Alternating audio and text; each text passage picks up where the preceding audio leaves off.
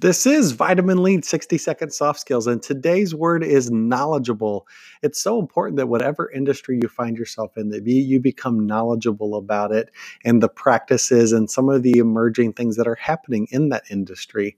Uh, subscribe to email lists, get on Facebook group, interact with people in your city that are doing the same thing as you are, and grow in your knowledge. Because as you grow your knowledge, you'll find solutions to things that you didn't know you had uh, as they come up uh, as you face them as an organization. And so grow in your knowledge and you'll find yourself growing as a leader.